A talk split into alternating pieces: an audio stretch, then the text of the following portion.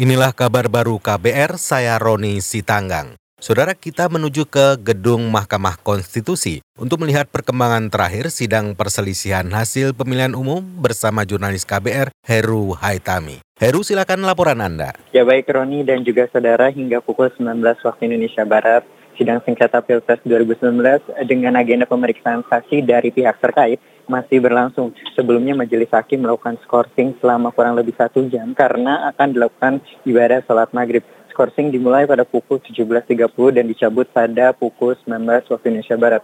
Saudara baru saja ahli dari tim Jokowi Ma'ruf memaparkan terkait pelanggaran PSM dari aspek hukum pidana, hukum administrasi, dan hukum tata negara. Salah satu ahli yakni Heru Widodo mempertegas bahwa permohonan yang diajukan oleh pemohon tidak menunjukkan bahwa itu merupakan pelanggaran TSM. Selain itu, menurut ahli pelanggaran-pelanggaran bersifat kualitatif baik itu berupa, kategori pelanggaran terukur maupun pelanggaran TSM, penegakan hukumnya diajukan saat tahapan pemilu dan diajukan ke Bawaslu. Heru menjelaskan hal itu terkait dengan pembaruan regulasi atau pengaturan dalam Undang-Undang Pemilu Kada Serentak 2015 dan Undang-Undang Pemilu Serentak 2017.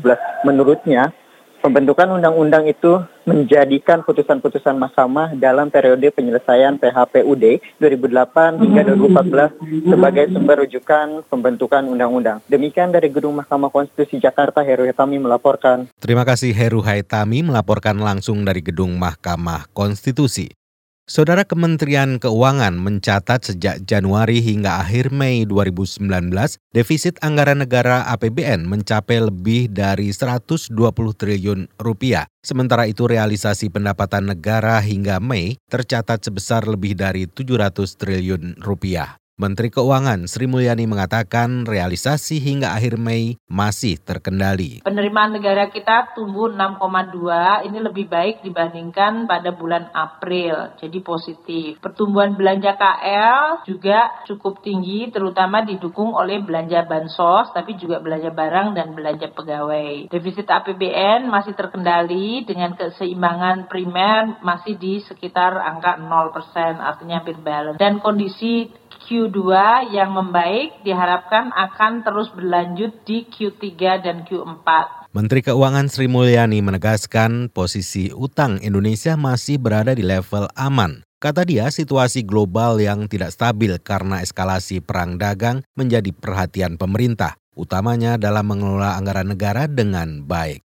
Saudara pemerintah berharap menang terkait sidang kasus tumpahan minyak Montara di Laut Timur. Menurut Menko Maritim Luhut Binsar Panjaitan, setelah 10 tahun kasus ini tak kunjung usai, Indonesia tidak mau menempuh jalur damai dan tetap meminta ganti rugi. Lima sidang di Australia, saya dengar laporan dari Pak Fred berjalan dengan cukup bagus, tapi memang kita minta ganti rugi sesuai dengan perkiraan dari tim hukum kita ya.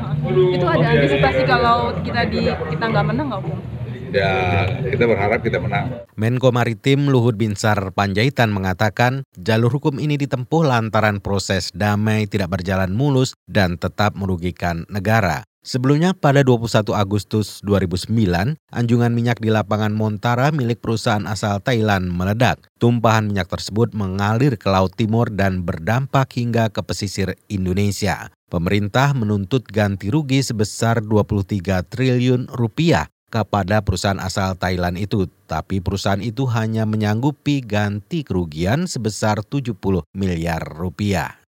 Kita ke Sulawesi Tenggara. Badan Nasional Penanggulangan Bencana BNPB memprediksi banjir di Konawe Utara akan surut dalam tiga hari mendatang. Juru bicara BNPB Rita Rosita mengatakan sekitar 10 persen wilayah masih tergenang banjir. Dia menyebut banjir juga mengganggu lalu lintas di jalan Trans Sulawesi. Sisa genangan terdapat di Kecamatan Oheo, terletak dalam jembatan Sampadiete dengan tinggi air sampai 3 meter. Gerakan dalam 2-3 hari ini baru bisa dilalui gitu loh Mbak. Jadi genangan terjadi akibat cekungan jalan di Sambadete. Juru bicara BNPB Rita Rosita menambahkan, mendorong Kementerian Pekerjaan Umum dan Perumahan Rakyat PUPR menyelesaikan pembangunan tanggul di daerah aliran sungai Konaweha dan sungai Lambum Huti. Sebelumnya BNPB memperpanjang status tanggap darurat bencana di Konawe Utara hingga Sabtu besok. Perpanjangan tanggap darurat ini dilakukan karena lebih dari 18.000